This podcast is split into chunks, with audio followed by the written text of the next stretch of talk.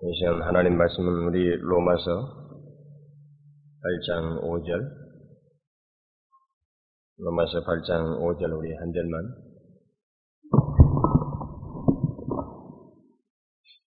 네, 로마서 8장 5절 우리 한 절만 우리 다 같이 읽도록 하겠습니다. 시작. 육신을 쫓는 자는 육신의 일을, 영을 쫓는 자는 영의 일을 생각하나니.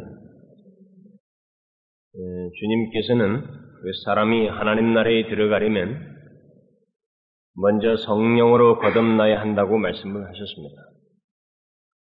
인간은 이 땅에 육신을 입고 갓난아이로 태어나는 그 육신의 출생을 모두 합니다만 하나님 나라에 들어가면 또 구원받아서 영원한 생명을 얻으려면 은명코 또 다른 출생이 있어야 됩니다.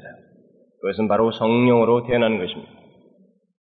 성령으로 태어나는 것은 하나님의 말씀을 방편으로 해서 마치 바람이 불 때 어디서 불, 불어서 어디로 가는지 알지 못하는 것처럼 사랑, 이 사람의 영혼에 신비스럽게 역사하는 것이라고 말했습니다.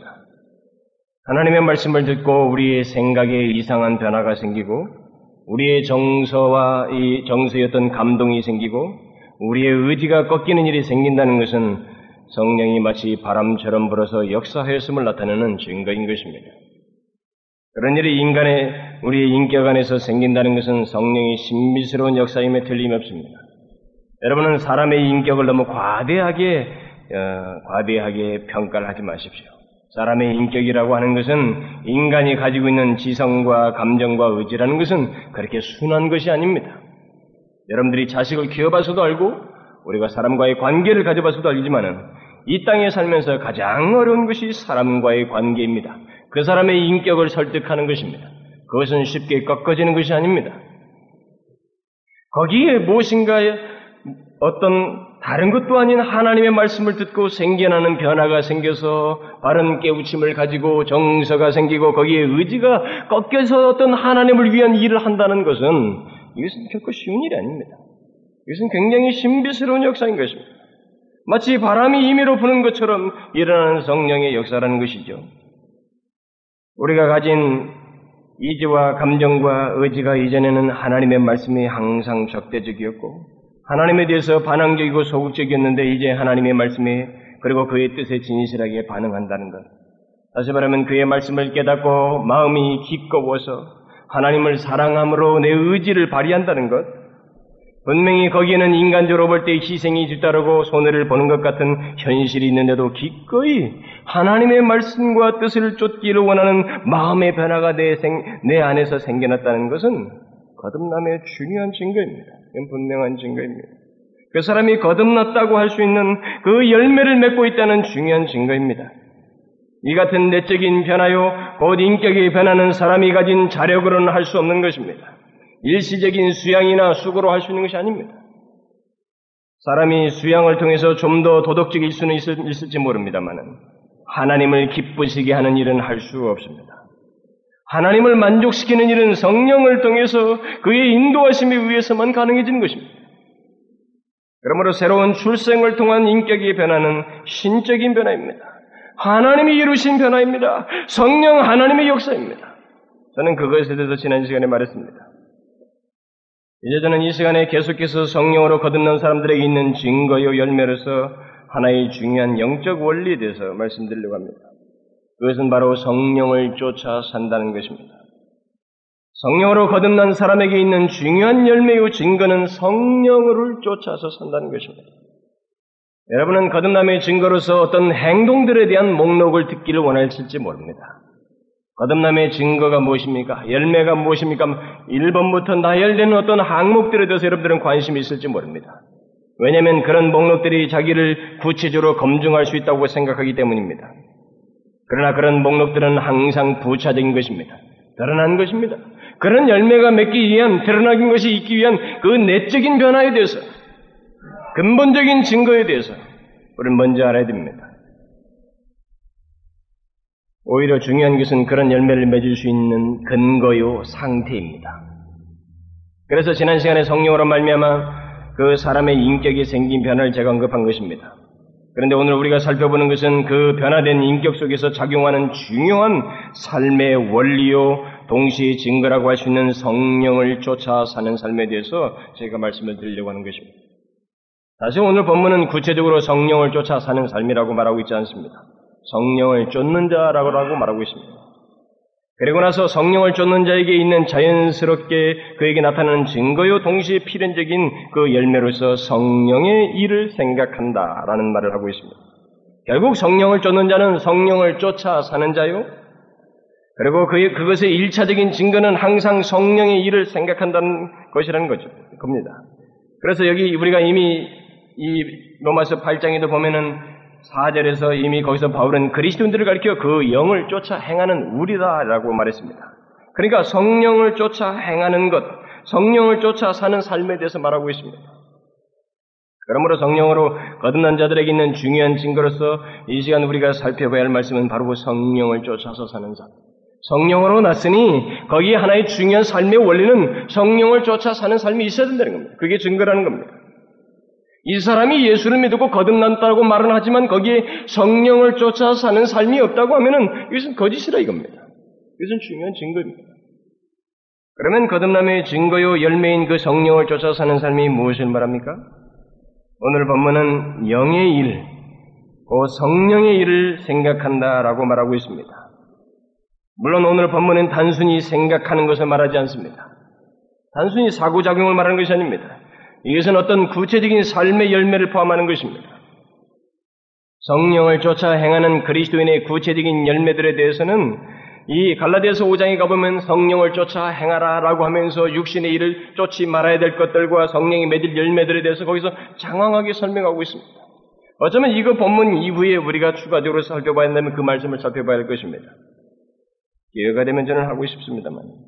어쨌든 여기서 이 본문이 여기서 주는 바는 성령을 쫓아 행하는 그리스도인들에게 있어서 분명히 드러나는 한 가지 중요한 원리는 어떤 열매라는 것을 성령의 아홉 가지 열매라든가 이런 열매를 맺기에 앞서서 하나의 그의 삶의 원리가 있다는 것입니다. 우리가 이전에도 한번 말을 했습니다만 중생한 자에게는 거룩의 원리가 작용한다고 그랬습니다. 우리는 분명히 부패의 원리에서 죄의 원리에서 살아왔습니다. 그러나 거듭남을 통해서 새로운 출생에서 거룩의 원리가 생긴다고 그랬습니다. 바로 그것이 성령을 쫓아 행하는 삶이라고 하는 또 다른 표현인 것입니다. 어쨌든 오늘 본문에서 우리는 성령을 쫓아 사는 삶이 그리스도인에게 의심 없이 있다는 사실을 말해주고 있습니다. 특히 성령을 쫓는 자에게 있는 중요한 영적인 증거로서 성령의 일을 생각한다라고 말하고 있습니다. 성령의 일은 성령의 일을 항상 생각하면서 산다는 것은 분명히 거듭난 자에게 있는 증거입니다. 오늘 본문은 거듭난 자와 거듭나지 못한 자, 그리스도인과 그리스도인이 아닌 자를 구분하는 중요한 증거로서 그들 속에 있는 중심의 차이를 육신의, 육신을 쫓는 자와 영을 쫓는 자 사이로 구분하여서 우리에게 설명해 주고 있습니다. 결국 육신을 쫓는 자는 육신의 일을 생각한다는 것입니다. 그러나 성령을 쫓는 자는 성령의 일을 생각한다는 것입니다. 이것이 그리스도인과 비그리스도인의 차이입니다. 달리 말하면 성령으로 거듭난 사람과 거듭나지 못한 사람의 차이라는 것입니다. 이런 차이는 교회 안에 있는가, 교회 밖에 있는가 그런 문제가 아닙니다. 이것은 그 사람의 생각과 중심이 추구하는 내용이 무엇인가, 실제 삶의 내용이 무엇인가라는 그것을 지금 차이로 말하는 것입니다. 우리는 이런 본문을 오해해서는 안 됩니다. 내가 예배당에 앉아 있는 것하고 여기서 육신을 쫓는 자와 영을 쫓는 자라는 이것이 내게 해당된다고 생각할 수 없습니다. 내가 예배당에 앉아 있기 때문에 나는 당연히 영을 쫓는 자라고 말할 수 없습니다. 오늘 본문은 그런 외형적인 것에 앞서서 중심, 쫓는 중심이 무엇인가를 가지고 이 사람이 그리스도인가 그리스도인이 아닌가 아니면 중생했는가 중생하지 않는가를 구분해주고 있습니다. 그가 교회 안에 있든 없든 거듭난 자요 그리스도인 것의 증거는 육신의 일을 생각지 않는다는 것입니다. 성령의 일을 생각한다는 것입니다. 결국 거듭남의 증거는 항상 성령의 일, 성령께서 하시고자 하는 일, 성령께서 원하시는 그 거룩한 일이 자기 삶의 증거로 나타난다는 것입니다. 우리는 먼저 여기 육신을 쫓는 자가 육신을 생각한다는 말이 무엇인지를 먼저 살펴봐야 될 것입니다. 간단하게 이것을 살펴봐야 우리가 영의 일을 생각한다는 것이 무엇인지 상세하게 알게 될 것입니다. 여기서 육신을 쫓는 자는 거듭나지 못한 인간을 말하는 것입니다. 그는 태어난 육신의 본성을 따라서 사는 삶입니다. 그 본성의 지배를 받는 사람을 말합니다. 여러분들이 정령 거듭나기 이전에 예수를 제대로 믿기 이전에 하나님을 만나기 이전에 여러분들의 삶의 모습을 보면 압니다. 여러분들은 본성대로 살았습니다. 분명히 본성대로 살았습니다. 여러분들이 원하는 대로 살았고 여러분들이 하고 싶은 걸 살았습니다. 거기는 죄의 통제라는 것이 없었고 하나님을 감히 의식하면서 내가 죄를 단절시키는 죄와 되버려서 싸우는 그것에 인해 슬퍼하는 그런 정세가 우리에게 없었습니다. 육신을 쫓는 자는 자기에게 태어날 때부터 가지고 있는 육신의 본성을 따라서 사는 사람입니다. 그래서 그가 항상 생각하는 것은 썩어질 것들, 육신의 일들입니다. 본성적인 것들입니다. 여기 육신이라는 것은 세상적인 것을 의미합니다. 그러니까 육신의 일을 생각한다는 말은 하나님 없는 삶을 생각한다는 것입니다. 이 세상의 삶만을 생각한다는 것이죠. 영적인 것과는 완전히 단절된 상태요. 영적인 것에 대해서는 아무것도 그 아는 것이 없는 자의 모습을 가지고 살아간다는 것입니다. 여러분들이 예수 믿기 전에 그랬잖아요. 우리가 영적인 것에 대해서 알았습니까? 거기에 대한 관심이라도 있었어요? 하나님이 원하시는 것에서 내 마음이 작동이라도 해봤습니까? 내가 의지를 한 번이라도 발휘해봤어요? 아니. 우리는 흔히 육신을 쫓고 육신의 일을 생각한다는 것을 어떤 특정한 사람들과 관련해서 생각하는 경향이 있습니다만, 예를 들면은 육신을 쫓고 항상 육신을 생각하는 자들은 이 세상에서 두드러지게 죄악을 범하는 사람들, 무슨 극악한 범죄를 짓거나 성범죄를 짓고 음란한 일을 하고 마약을 하고 많은 죄악들을 지은 자들 생각하는 경향이 있습니다만, 이 본문은 그런 말씀이 아닙니다. 이 말씀은 아주 품위가 있고 지성적이고 도덕적인 사람들, 우리가 볼 때 상당히 고상하고 고매한 사람들, 그러나 하나님 없이 살아가는 사람들, 그들을 모두 통칭해서 육신을 쫓는 자입니다. 육신의 일을 생각한다는 것은 그 사람의 신분이 어떠하고 그들의 하는 일이 무엇이고 수준이 어떠하며 그들이 사람들에게 존경을 받고 도덕성이 괜찮은가 어쩌면 탁월한 신분을 가지고 있나 이런 거는 아무 상관이 없습니다. 그가 탁월한 지식을 가지고 있던 탁월한 신분을 가지고 있던 탁월한 도덕성을 가지고 있던 그는 모두 육신의 일을 하나님과 관련이 없는 한은 그는 육신의 일을 생각하는 범주에 사는 사람입니다. 그들의 차원이 높고 대단하도 거듭나지 못한 자에게 나오는 고상함과 지성과 도덕성은 모두 육신의 일에 해당되는 것입니다. 심지어 종교적이 있던 바리새인들까지도 육신을 쫓는 사람들이며 육신의 일만을 생각하는 사람들로 주님에 의해서 지적을 받습니다. 이렇게 도덕적이고 종교적인 사람들과 눈에 띄게 방탕한 사람 사이의 차이가 있다면 정도 차이뿐입니다. 본질상에는 아무런 차이가 없습니다. 바리새인들은 그렇게도 자신들을 다른 사람들과 구별시키고 분리시키기를 원했지만은 실상은 그들도 다른 사람들처럼 하나님의 생명 밖에 있었고 육신의 일을 생각하는 자들이었습니다. 사회 속에는 그런 사람들이 이런 우리가 사는 사회 범죄 속에는 분리가 가능할 수 있습니다. 우리끼리 분리할 수 있습니다. 그러나 그들의 영혼에 관한 하는 본질상 눈에, 눈에 드러났던 죄인들과 방탕한 죄인들과 하등의 차이가 없습니다. 없겠습니다. 하나님 보시는 시각에서는 똑같다는 것이죠. 그래서 바울이 고린도전서 2장에서 유기에 속한 사람은 하나님의 성령의 일을 받지 아니한다라고 했습니다. 바리새인들도 그들의 유기에 속하여서 하나님의 성령의 일을 받지 않았습니다. 그 성령의 일을 받지 않는 자는 세상에 속한 사람들일 뿐만 아니라 바리새인들 같은 사람일 수도 있다는 사실을 생각합니다. 여러분 교회 안에 있어도 바리새인 같은 양태를 가지고 있으면 그도 육에 속한 사람으로 살 수 있는 거예요. 세상에 속한 사람으로 살 수 있는 것입니다. 육에 속한 사람은 하나님의 성령의 일을 받지 않는데 바로 그런 사람은 심지어 바리새인 같이 도덕적이고 종교적인 사람도 해당된다는 것입니다. 실제로 그들은 영에 속한 이 성령의 일을 받지 아니함으로 인해서 예수 그리스도를 핍박했습니다. 예수 그리스도를 죽였어요. 영의 일에 대해서는 안목이 없었습니다. 이와 같이 육신을 쫓는 자들은 곧 거듭나지 못한 자들의 그 생각이 가져다주는 결론은 하나밖에 없습니다. 로마서 8장 7절에서도 말하는 것처럼 육신의 생각은 하나님과 원수가 됩니다. 동시에 6절에서 말한 것처럼 육신의 생각은 사망이라고 그랬습니다. 육신을 쫓는 자가 생각하고 추구하면서 산 것의 결과는 하나밖에 없습니다. 사망입니다. 그러나 거듭난 자가 생각하고 추구하는 것은 이들과 근본적으로 다릅니다. 거듭난 자는 성령을 쫓아 행하는 자요, 특별히 성령의 일을 생각하는 자들입니다. 오늘 본문에 영이라고 나와 있습니다만 이 영은 모두 성령을 가리키는 말들입니다. 거듭난 자는 항상 성령의 지배를 받는 자입니다. 육신을 쫓는 자는 항상 자기의 본성의 지배를 받지만 거듭난 자는 자기의 본성의 지배받는 것이 아니고 이제는 성령의 지배를 받는 자라는 것입니다. 이것이 여러분들에게 있는지 한번 보셔야 됩니다. 우리는 분명히 내 자신의 본성이 조절되고 하나님의 말씀을 인하여서 거기에서 역사되는 성령을 통하여 어떤 지배되는 역사가 내 삶 중에 있는지 여러분들의 사고 속에서 그것이 영향이 들어가고 있는지 여러분들의 의지 속에서 발휘되고 있는지 이것을 한번 점검해 보셔야 됩니다. 성령의 일을 생각하는 것은 거듭난 자에게 있는 뚜렷한 증거입니다. 과거에 자신을 지배하고 이끌었던 것은 자신의 본성이요 그 부패한 죄악된 본성이었습니다. 그러나 성령으로 거듭나고 난 뒤에는 그를 다스리고 지배하는 자가 성령이십니다. 그래서 이제는 성령이 지배와 통제를 받게 된다는 것입니다. 성령이 지배 아래서 건난 사람은 제일 먼저 하는 것이 성령의 일을 생각합니다.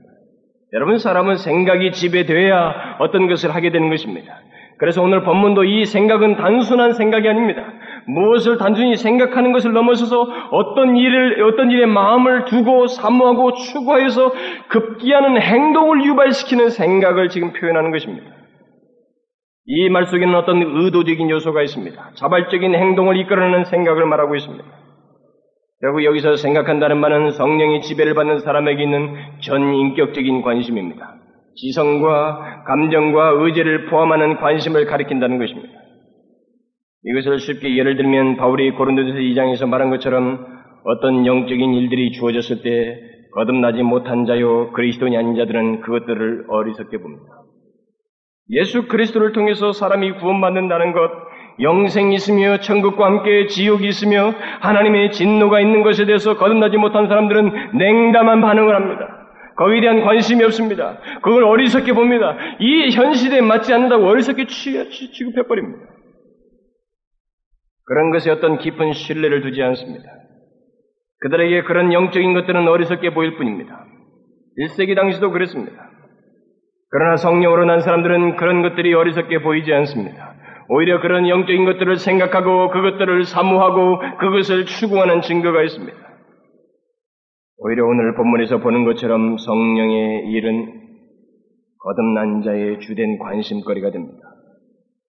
이 사람이 거듭났으면 이 사람이 지금까지 살아왔던 삶의 방식 중에서 한 가지 결정적으로 차이나는 것은 관심, 최대의 관심거리가 달라졌다는 것입니다. 이전에는 썩어질 것들이었습니다. 이제는 이 사람의 최대의 관심은 성령의 일입니다. 성, 영적인 것들이요, 성령께서 하시고자 하는 것들에 대해서 최대의 관심이라는 것입니다. 공부를 해도 그렇고, 사업을 해도 그렇고, 인생에 주어지는 인생의 시간이 주어져도 그렇고, 내 삶이 허락되는 것도 그렇고, 그렇게 바뀌어버립니다. 성령으로 난 사람은 영적인 일들의 습관이나 의무감을 가지고 마지못해서 하는 것이 아닙니다. 오히려 그 일들을 생각하고 그의 마음을 그것들에 집중시키고 그것들을 추구합니다. 이런 말씀을 전하다 보면 어떤 사람들은 종종 다음같이 말을 합니다. 마치 나의 전 삶을 하나님께 집중시키고 바쳐야 하는 것처럼 말하는데 그렇다면 나만의 삶이 없지 않습니까? 나는 그렇게 매이는, 매이면서까지는 신앙생활을 하고 싶지 않습니다. 마치 우리는 예수 그리스도께 신앙생활, 이 종교생활에 코가 깨이는 것처럼 살라는 거 아닙니까? 이렇게 말하는 사람들이 실제로 종종 있습니다, 교회 안에. 보통 이렇게 말하는 사람은 하나님께 전 삶을 집중시킬 수밖에 없는 그리스도 안에 생겨난 중생된 자의 삶에 대해서 아직 알지 못하고 있기 때문에 그렇게 말합니다. 그리고 집중시켜보지도 않았고 그렇게 말을 하는 한은 집중시키지 않을 사람입니다. 그런 사람들의 입장은 나라는 아집이 보장되는 예수 그리스도를 믿고 싶다는 것입니다. 이 말을 달리 말하면 새로운 영적 출생이 없이 과거의 틀과 과거의 습관 속에서 예수를 믿어보겠다는 것입니다. 그러나 이런 사람들은 거듭남의 역사가 사람의 역사가 아니라 하나님이신 성령님의 역사라는, 것을 까마득하게 잊고 있는 것입니다. 우리는 매이는 것이 아닙니다. 거듭난 사람은 매이는 것이 아닙니다. 오히려 영적인 것들의 마음으로부터 우러나오는 일이 있어서 성령의 일을 사모하고 추구하고 기꺼이 행하는 그런 증거가 있는 것입니다. 이게 그리스도인이에요. 예수 믿는 것을 이야기할 때 자신에 대해서는 방어적이고 변호를 늘어놓는 사람들의 논리는 그가 너무 비영적인 것들로 채워져 있기 때문에 그렇습니다. 여러분들이 거듭나기 이전에 여러분들의 사고 구조와 삶의 방식과 모든 논리는 비영적인 것으로 가득 채워져 있습니다. 예수를 만나기 전에 성령으로 출생하기 이전에는 우리가 가지고 있는 지성이 아무리 탁월하고 배운 학문이 탁월해도 우리는 영적인 것에 관한하는 맹인이고 사망한 자와 같아서 우리는 비영적인 걸로 다 채워져 있습니다. 그래서 그런 사람들이 자기를 보존하는 것 가운데서 자기를 주장하는 가운데서 늘어놓는 말은 사실상 들을 가치가 별로 없습니다. 그들이 그동안 경험하고 얻은 모든 지식은 구원의 복음을 거부하도록 논리를 형성해 놓았고 그렇게 하도록 이 세상 신인 마귀가 그들 속에서 역사하고 있기 때문에 때로는 들을 가치를 발견하지 못합니다. 오히려 그런 사람은 예수님께서 니고데에게 말을 막고 먼저 너는 네 말에 앞서서 내 말을 들어야 한다. 사람이 하나님 나라에 들어가면 거듭나야 한다라는 이 말씀을 먼저 드려야 하는 것처럼 먼저 말하기에 앞서서 하나님의 말씀을 듣는 일이 필요합니다. 그리고 듣고 그것을 인하여 자신이 지금까지 가진 생각과 논리가 잘못되었으면 그것을 벗기 위한 갈망을 가지고 하나님 앞에 나오는 일이 필요합니다. 만약 여러분 중에 혹이 정말 나의 아집과 나의 생각과 나의 주장을 가지고 성령의 일들에 대한 관심도 없이 예수를 믿으려고 한다면 그런 사람은 아예 예수 믿기를 포기하든지 현재의 태도에 완전한 변화가 있기를 구하든지 둘 중에 하나를 해야 됩니다. 그렇게 하지 않고 예수를 믿으면 여러분 인생 시간 낭비하는 것입니다. 진실로 그렇습니다. 저는 분명히 성경에 기록된 수천 년에 기록된 수많은 인생 속에서 하나님께서 하셨던 말씀에 근거해서 제가 말하고 있습니다만 이 양자의 길에 서 있지 않는 한은 그 사람은 시간 낭비하는 것입니다. 성령으로 거듭난 자는 성령의 일을 생각하고 그것들의 마음을 쏟습니다. 그러면 거듭난 자들이 생각하고 추구하는 성령의 일이라는 것이 무엇을 말하겠습니까? 여기서 성령의 일이란 성령께서 언제나 관심을 집중시키는 일들을 말합니다. 성령께서 항상 관심을 갖고 집중시켰던 것들을 이 거듭난 사람도 같이 추구한다는 것입니다. 그런 맥락에서 보면 우리가 두 주 전에 살펴봤던 거듭남의 증거에 대한 첫 번째 말씀으로서 여덟 가지 증거는 이것과도 관련시켜서 설명할 수 있습니다. 그럼에도 불구하고 거듭난 자들이 생각하고 추구하는 영적인 일들에 대해서 더 중요한 어떤 원리적인 얘기를 제가 오늘 말씀드리면 무엇보다도 먼저 거듭난 사람들은 자기의 주의와 환경이나 물질적인 것보다는 자신의 영혼에 더욱 관심을 갖습니다. 다시 말하면 자신에 대한 가치를 나라는 것에 대한 평가 기준을 신분으로 보지 않고 어떤 지적 수준으로 보지 않고 다른 단위로 보지 않냐고 나를 영혼이라는 단위로 본다는 것입니다. 이게 거듭남에서 생기는 것입니다. 이제부터는 나를 영혼을 생각합니다. 내 영혼에 대해서 가치를 둡니다. 여러분은 여러분들의 영혼에 대해서 관심을 가지고 있습니까? 여러분의 영혼의 상태가 어떠한지에 대해서 여러분은 민감하여 있느냐는 겁니다. 여러분이 직장에서 어떤 위치를 맡은 것과 가정에서 남편이요, 아내요, 자녀로서의 자신에 대한 것보다 하나님 앞에 서야 할 영혼으로서의 자신에 대한 그 평가를 가지고 그런 관심을 가지고 하나님 앞에 서느냐는 겁니다. 그런 맥락에서 자신을 염려하고 자신의 영혼을 생각하면서 하나님 앞에 신앙생활 하느냐는 것입니다. 여러분의 관심이 여러분의 직업이나 일이나 소유나 쾌락이나 취미보다도 여러분의 영혼에 있느냐는 것입니다. 이게 거듭난 사람에게 있는 증거입니다. 여러분이 여러분을 어떻게 규정하고 있는지 한번 보십시오. 여러분이 처한 여러 가지 환경 속에서 얻게 된 여러분에 대한 호칭이나 신분이나 위치에 앞서서 한 영혼으로서 나에 대해서 관심을 갖고 있냐는 겁니다. 거듭난 사람은 항상 영혼으로서의 자신에 대해서 관심을 갖습니다. 여러분 거듭나지 않은 사람은 자신을 영혼으로서 관심을 갖는 것 관심을 갖지 않습니다. 육신을 쫓는 자들, 거듭나지 않는 자들은 자신을 영혼으로 관심을 갖지도 않을 뿐만 아니라 자신의 영혼이라는 것이 무엇인지, 거기에 어떤 유익을 줄 수 있는 것인지, 그 상태라는 것이 무엇인지에서 아는 바가 없습니다. 관심도 갖지 않습니다. 그러나 거듭난 사람은 하나님 앞에서의 자신의 영혼의 모습, 그리고 장차 하나님 앞에 서야 한다는 것, 심판받아야 한다는 것, 그리고 이 영혼이 영원히 살든지 영원히 죽든지 둘 중에 하나를 가야 한다는 것에 대해서 관심을 갖게 됩니다. 그러다 보니 당연히 자신의 영혼의 상태에 대해서 관심을 갖게 되겠죠. 거듭난 사람은 그렇습니다. 그래서 어떤 일을 하고 또 어떤 결정을 할지라도 자신의 영혼의 유익과 관련해서 생각하는 것이 거듭난 사람에게 있는 증거입니다. 단순히 돈을 더 버는 문제, 또 자신에게 어떤 유익을 더 얻는 문제보다도 그런 일로 인해서 내 영혼의 유익을 얻을 수 있는가? 이걸 먼저 생각하는 것이 거듭난 사람에게 있는 증거입니다. 이같이 영혼을 위한 태도는 거듭난 자에게서 아주 중요한 비중을 차지합니다. 왜냐하면 이것이 나의 생명과 영혼의 영원한 생명과 관련되는 것이기 때문에 그에게 있어서는 최고의 가치를 둘 수밖에 없습니다. 결국 죄라는 것도 사람의 영혼에 영향을 미치는 것이기 때문에 거듭난 사람에 대해서는 죄에 대해서 민감한 것입니다. 죄에 대해서 경계하는 것입니다. 죄를 인하여 자기가 범죄했을 때는 하나님 앞에 슬퍼하는 일이 생기는 것입니다. 왜냐하면 내 영혼에 대한 가치를 알기 때문에 이 영혼을 생각하기 때문에 거듭난 사람에게 있는 증거인 것입니다. 그래서 회개라고 하는 것도 구원의 순서상으로 보통 신학자들이 말할 때 이 회개는 진정한 회개라고 하는 것도 중생 이후에다 주로 놓습니다.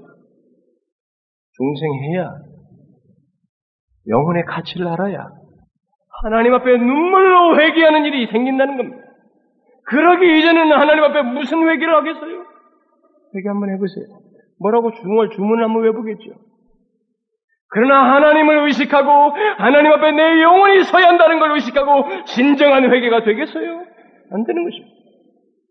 거듭난 사람에게 있는 중요한 증거는 자신이 영혼으로서 생각한다는 것입니다. 그 다음 거듭난 자가 생각하고 추구하는 영의 일은 하나님과의 관계입니다. 거듭난 자의 최고의 관심은 하나님과 자기 자신과의 관계입니다.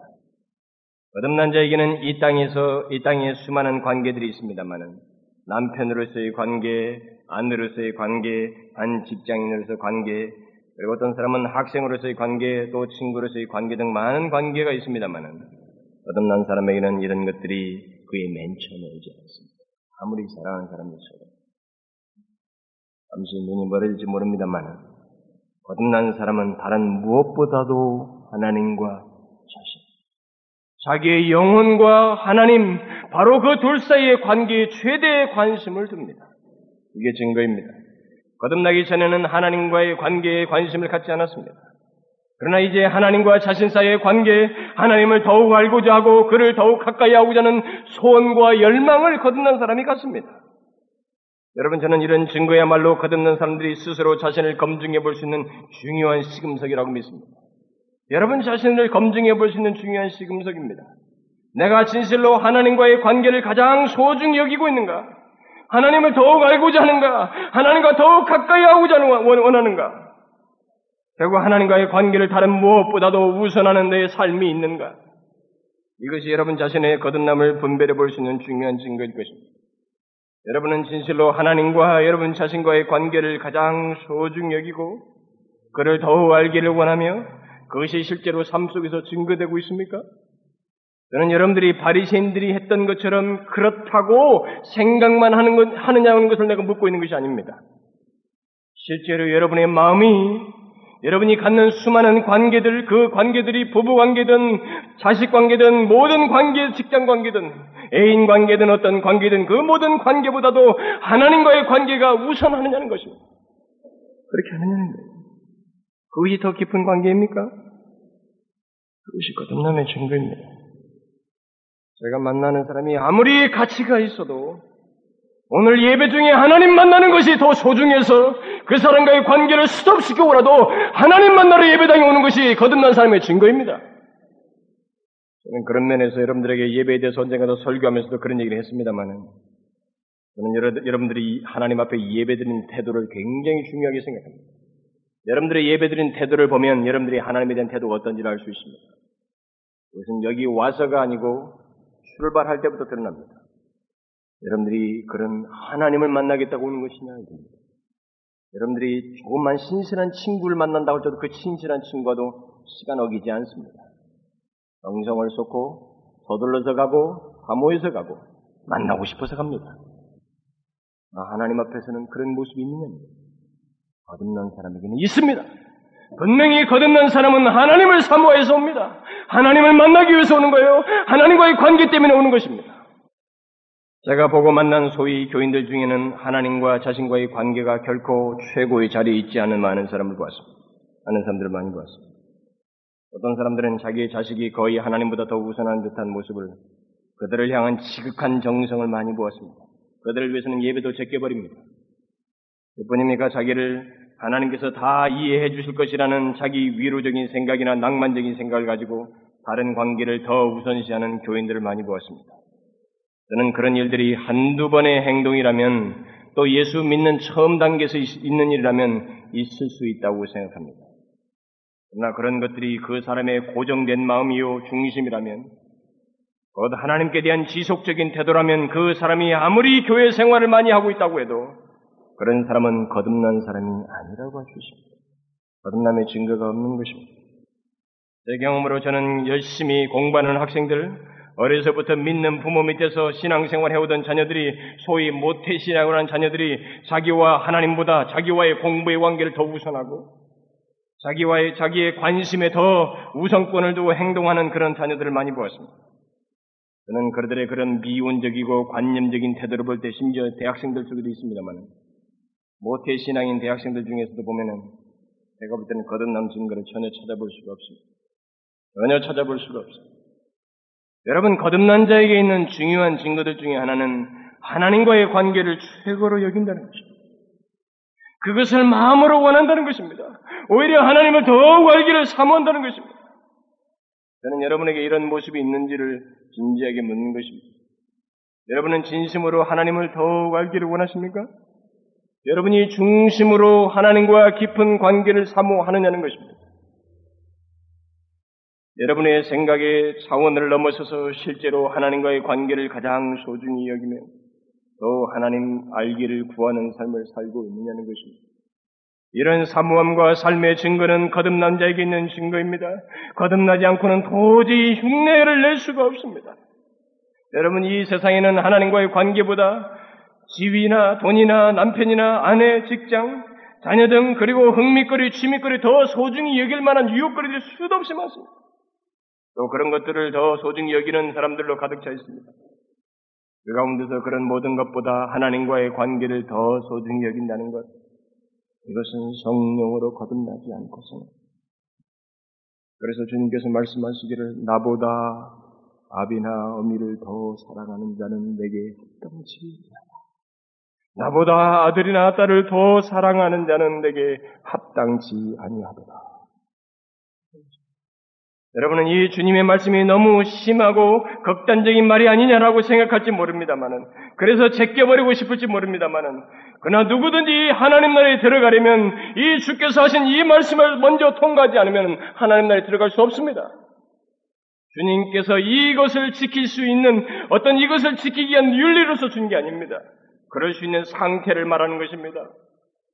하나님과의 바른 이 성령으로 거듭남을 통해서 이 주님의 말씀이 기꺼이 받아들여지고 다른 모든 것보다도 하나님을 더 사랑하는 그 관계를 우선하는 그런 자가 하나님 나라에 들어가는 것입니다.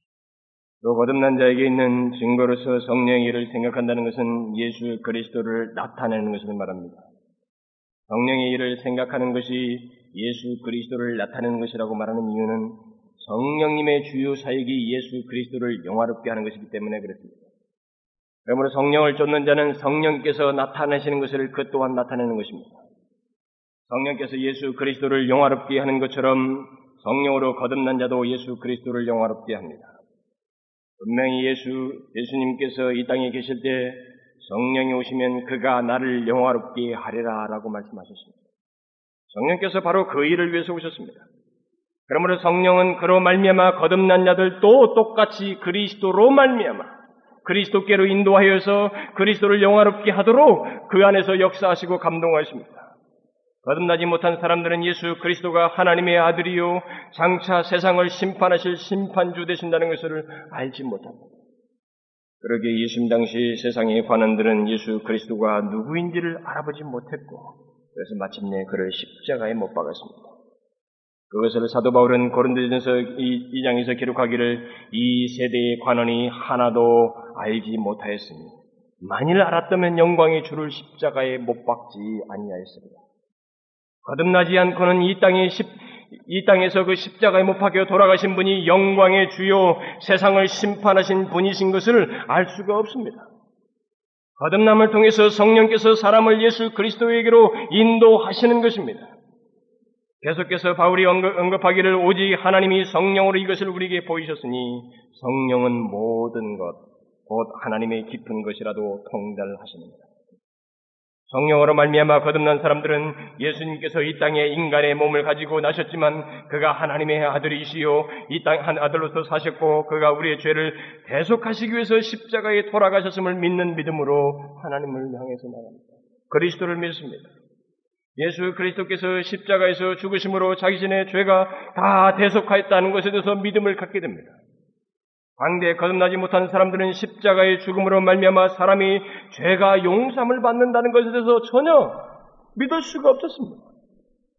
그러나 거듭난 사람은 성령으로 말미암은 사람은 이 사실을 의심 없이 믿었습니다.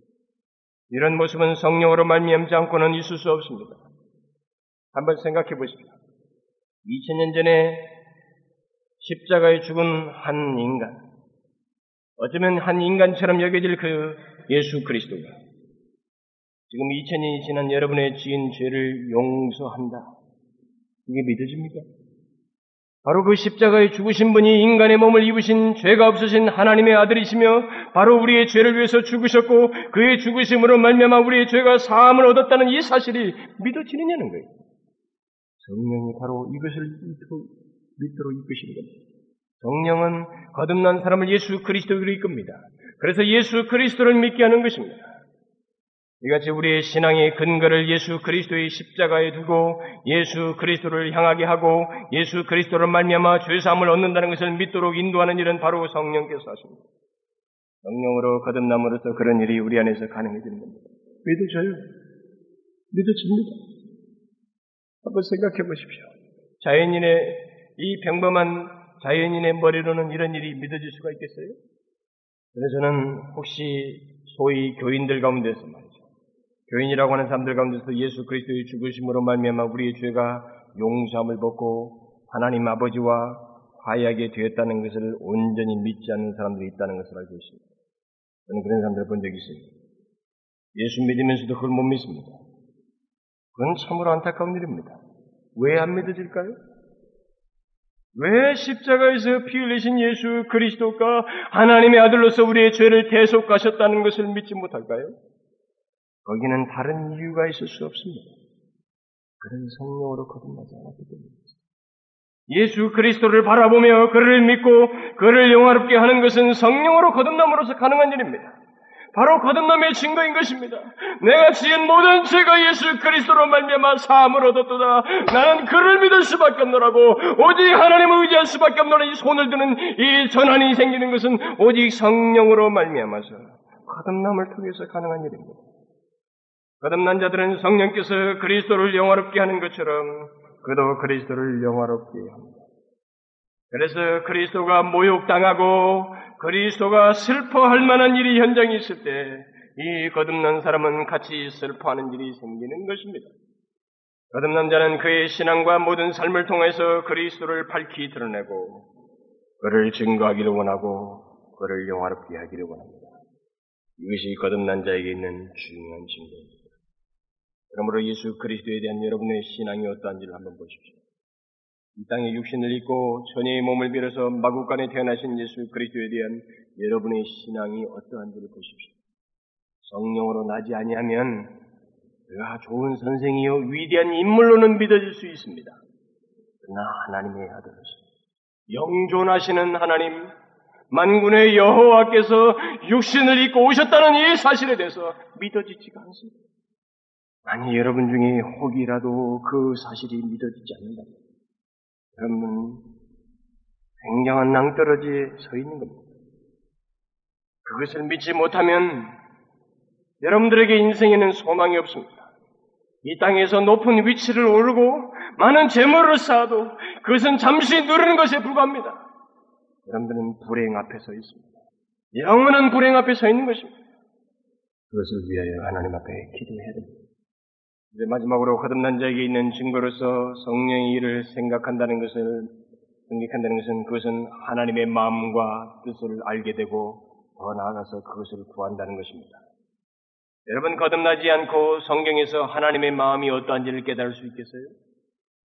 단순히 성경에 기록된 어떤 이야기를 아는 것을 넘어서서 그 기록된 말씀 속에서 하나님의 말씀을 깨닫, 하나님의 마음을 깨닫고 하나님의 뜻을 안다는 것은 성령께서 거듭난 자에게 역사하시고 있다는 증거입니다. 여러분, 저는 여러분, 여러분이 성경을 단순히 읽고 그 속에 있는 말과 사건에 대해서 여러분이 얼마나 많은 정보를 가지고 있는가, 그것이 거듭남의 증거라고 말하고 있는 것이 아닙니다. 그것을 통해서 하나님의 마음을 알고 있느냐는 것입니다. 여러분들이 읽는 그 하나님의 성경을 통해서 하나님의 마음을 알고 있습니까? 읽는 이 성경을 통해서 하나님의 원하신 것이 무엇인지 하나님의 뜻을 알고 있느냐는 것입니다. 여러분 성령으로 거듭난 사람 중에 어떤 사람들은 상대적으로 지성적으로 좀 모자랄 수도 있습니다. 그렇지만은 박식한 학자가 성경을 읽어서 깨닫지 못하는 그 하나님의 마음을 그들은 알 수 있습니다. 그게 신비예요. 바로 그런 데서 거듭난 자의 증거가 나타나는 것입니다. 저는 그런 노인네들 많이 봤어요. 이 성경을 읽으면서도 하나님의 뜻이 무엇인지 원하시는 것이 무엇인지 아는 사람 봤어요. 확식한 사람도 못 알아채리는 것을 그들은 알아챕니다. 그게 거듭남의 증거입니다. 저는 여러분들이 성경을 몇 번 읽었는가에 앞서서 하나님의 말씀을 읽을 때 하나님의 마음을 알게 되는가를 묻고 싶습니다. 동시에 하나님께서 여러분이 읽은 말씀을 통해서 무엇을 원하시는지 그 하나님의 뜻을 발견하느냐는 것입니다. 어쩌면 거듭난 자에게 있는 하나님의 마음을 알고 뜻을 구하는 것과도 같은 증거는 한 사람의 거듭난 자인지 한 사람이 그 거듭나자마자 즉시 나타나는 증거는, 증거라고는 할 수는 없습니다만 그는 점진적으로 분명히 이 증거를 나타내게 되어 있습니다. 예수 믿으면서 누가 성경 피자마자 하나님 뜻과 마음을 누가 알 수 있겠어요? 그러나 거듭난 자는 하나님과의 교제의 시대가 지나며 따라 주님의 의중을 알게 됩니다. 하나님이 무엇으로 원하시는지 이 진리를 통해서 깨닫게 됩니다. 여러분, 사람도 장성하면 그 자식이 부모의 의중을 알고 부모가 원하는 것을 하지 않습니까? 거듭난 사람도 마찬가지입니다.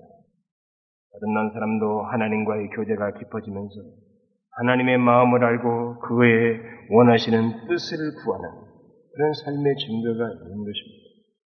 성령은 거듭난 사람에게 하나님의 마음을 깨닫도록 도우십니다. 그리고 하나님의 마음을 따라서 살도록 인도하십니다. 저는 거듭난 영혼이 하나님과 바른 관계를 가지고 있다면 그 관계가 깊어지면 깊어질수록 하나님의 마음과 그의 뜻에 지대한 관심을 갖게 되는 증거가 있다고 믿습니다. 바울은 빌리포스 2장에서 빌리포 성도들 향하여 너희 안에 이 마음을 품으라 곧 그리스도 예수의 마음이니라고 그랬습니다. 또 고린도전서 2장에서 그리스도인과 그리스도인이 아닌 자를 비교해서 그리스도인은 그리스도의 마음을 가졌느니라라고 말했습니다. 하나님이 원하시는 것에 대해서 민감해지는 것은 거듭난 자에게 있는 증거입니다. 하나님의 마음을 가지고 그리스도의 마음을 가지고 하나님이 원하시는 것에 대해서 민감해지는 것은 거듭난 사람에게 있는 증거입니다. 하나님의 마음을 소홀히 여기고 그것을 따르고자 하는 소원이 여러분에게 있는지 한번 보십시오. 아니, 그렇다면은 무슨 거듭나지 못한 증거입니다. 오히려 하나님의 마음을 소중히 여기고 하나님이 원하시는 것을 따르고자 하는 그런 소원이 우리 가운데 거듭난 사람에게 있는 증거입니다. 저는 여러분 중에 이 거듭남의 증거에 대한 설교를 듣고 마음의 좌절감을 느끼는 사람이 생길 수도 있다고 믿습니다. 너무 높은 standard를 말하고 있지 않습니까? 또 어떤 사람은 마음에 두려움을 갖는 사람이 있을 수도 있을 겁니다. 또 어떤 사람은 더욱 하나님을 의지하고자 하는 마음이 생길 수도 있겠죠. 어쩌면 저주받은 마음일지 모르겠지만 아예 무덤덤한 사람도 있을 수 있을 것입니다. 여러분들에게 일어나는 마음과 반응이 어떻든 그리고 여러분의 상태가 어떻든 여기서 중요한 것은 하나님을 향하여 손을 내미느냐는 것입니다. 이 standard가 나에게 멀어 보이지만은 그럼에도 불구하고 하나님을 향하여 진심으로 손을 내미느냐는 것입니다. 거듭난 자는 거기서 손을 내미는 것입니다. 하나님을 향해서 손을 내밀고 나의 교만하지 않냐고 나태함을 꺾어버리고 사단에 의한 어떤 궤계를 분석하고 오히려 그럼에도 불구하고 하나님을 향하여 손을 내밀어서 주여 내가 이것을 사모하나이다. 그런 손을 내미는 겸손함이 있느냐는 것입니다.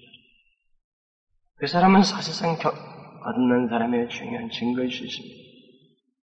저사 여러분들이 또 거듭난 사람이라 할지라도 여러분은 각성의 계기가 되어서 하나님을 향해서 손을 내밀어 더욱 은혜를 구하고 더욱 충실한 하나님의 백성이요 거듭남의 열매를 맺고자 하는 신실한 그리스도인으로서 서는 그런 계기가 여러분들에게도 있어야 됩니다. 어쨌든 여러분이 이 하나님의 말씀을 듣고 성령을 쫓아 행하는 삶을 살고 성령의 일들을 생각하고 사모하는 일에 여러분의 마음이 끌리는가 그렇지 않는가라는 것은 여러분들에게 가능성이 있는가 여러분들의 영혼의 구원의 가능성이 있는가 거듭남의 가능성이 있는가 없는가를 예측해 주는 중요한 척도입니다. 만약 여러분이 이 설교를 듣고 이 거듭남의 증거에 대한 거듭남에 대한 모든 설교를 듣고도 하나님을 향해서 손을 내밀지 않냐면은 저는 결단코 여러분들에게 말하지만은 그 사람의 마음은 이상한 마음입니다. 분명코 무엇인가 미혹된 마음이고 사단이 역사하는 마음이며 하나님이 주시는 마음이 아니고 성령께서 역사하시는 마음이 아닙니다. 좋습니다. 여러분들이 전해진 이 모든 말씀이 여러분들에게 수준의 미달을 내고 무엇인가 부족감이 느낀다 할지라도 부족감이야 우리 일생토록 느끼는 겁니다. 중요한 것은 그 부족감을 인하여서 하나님 앞에 손을 드느냐는 것입니다. 여호와의 도움을 구하고 하나님께 손을 향해서 나의 부족감이 쇄성되기를 회복되기를 채워지기를 하나님 앞에 손을 내밀어 구하느냐는 것입니다. 말로서뿐만 아니라 실제 삶으로서 말입니다. 그런 사람에게는 가능성이 있습니다. 그 사람은 거듭날 사람입니다. 그 사람은 실제로 거듭남의 열매를 맺을 사람입니다. 분명합니다. 진실로 그러는 사람은 거듭난 열매를 분명히 맺을. 자, 여러분, 제가 계속 이 시간에 걸쳐서 말씀을 드립니다만, 설교를 듣고 그 자리에서 멈추지 마십시오.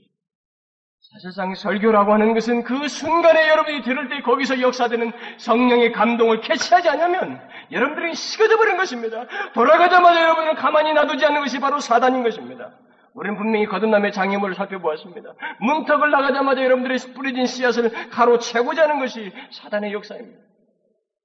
그러므로 여러분들은 말씀을 듣고 그 자리에서 하나님 앞에 반응을 하셔야 됩니다. 결심을 하시고 깨달은 것이 마음에 기꺼워서 의지로 움직이는 행동을 하셔야 됩니다. 하나님의 은혜를 사모하시고 주의 말씀 듣기를 소원하시고 진리대로 살기를 소원하며 거듭나기를 구하는 하나님의 은혜를 구하는 손을 내미는 작업을 해야 됩니다. 왜 머뭇, 머뭇거리십니까? 저는 여러분들이 이 열매를 통해서 미미한 열매가 있는 사람, 동속된 열매가 있는 사람 다 차이가 있겠지만, 아이 없는 사람도 있겠지만, 제일 가능성 있는 사람은 이 설교를 듣고 하나님을 향해 손을 냅니다. 도움을 구하며 진실로 주의 은혜를 구하는 사람, 그 사람이 제일 큰 가능성을 가지고 있습니다. 여러분들이 그런 분명한 전환이 있기를 예수 그리스도의 이름으로 소원합니다.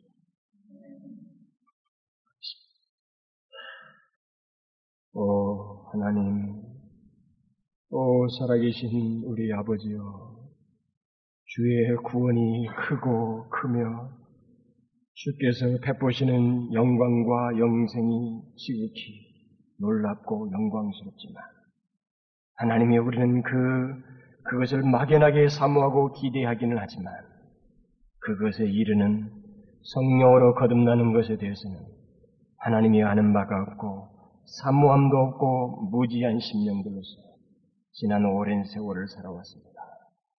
그러나 하나님 거듭난 자는 분명히 거기에 열매가 있다 하였사옵고 증거가 있다 하였사온데 여러 가지로 보건대 우리에게는 미미한 점이 많이 있습니다.